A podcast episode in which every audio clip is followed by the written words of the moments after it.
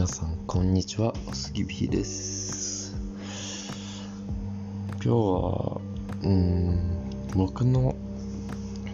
プレイヤーとしてどうなりたいかっていうことについて話していきたいと思います。結論から言いますと僕は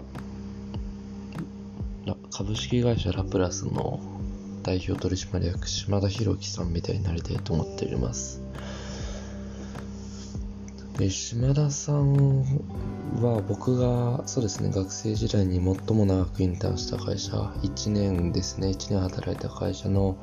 社長ですね。今まだ若干27歳か。27歳で、まあ、資金調達3億円を終えたぐらいの会社なんですけどもう僕はね島田さんに圧倒的にかなわないなと思うんですけど、まあ、というのも小学校からプログラミングをしていて、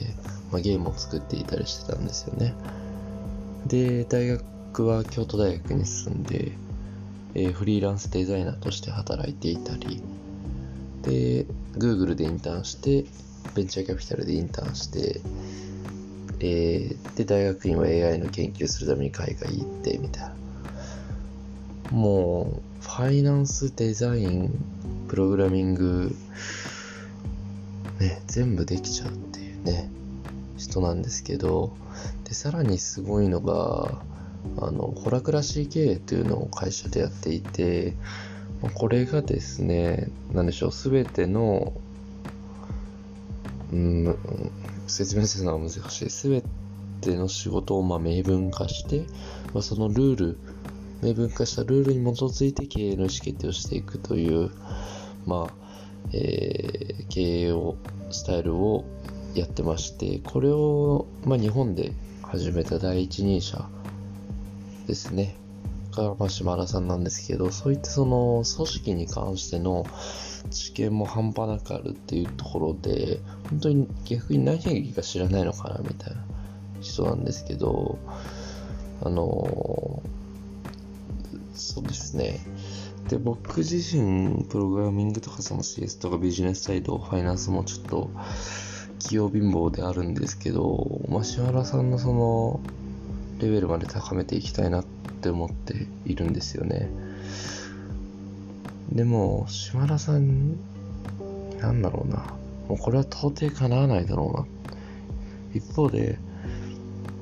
ここめ到底叶わないからこそあの目指していきたいなっていうのはありましてそれが島田さんの圧倒的なビジョナリーさですね。ビジョナリー、うん、ビジョンを描く力っていうのがもうもう全てのスキルで秀でてるんですけど圧倒的なんですよね。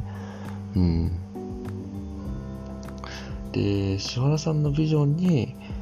もう本当に優秀なエンジニアさんたちがついていったり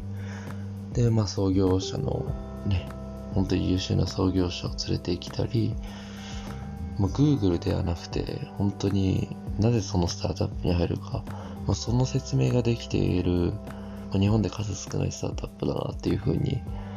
えー、思っております。で、どうやってじゃあ、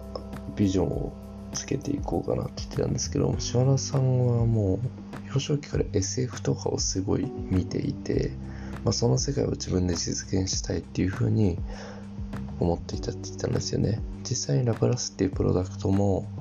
ラプラス社で作ってるプロダクトもあのアニメサイコバスの、えー、人工知能が世界する支配する世界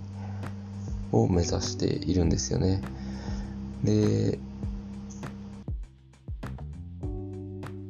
みんながそれにインスパイアされて、その世界を一緒に実現していこうというふうに考えてるんですけど、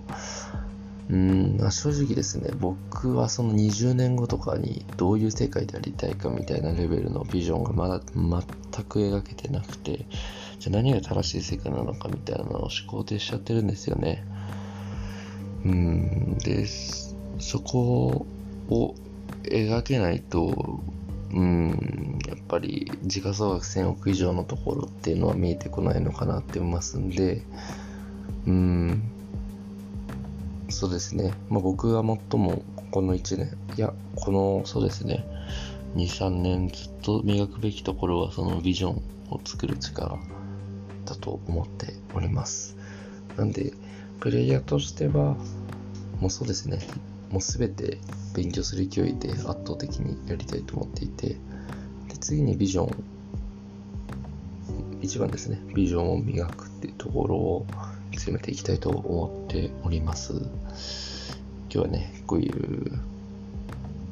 話でした。まあ、自分がどうプレイヤーと、どんなプレイヤーとしてなりたいかっていう話でした。ありがとうございます。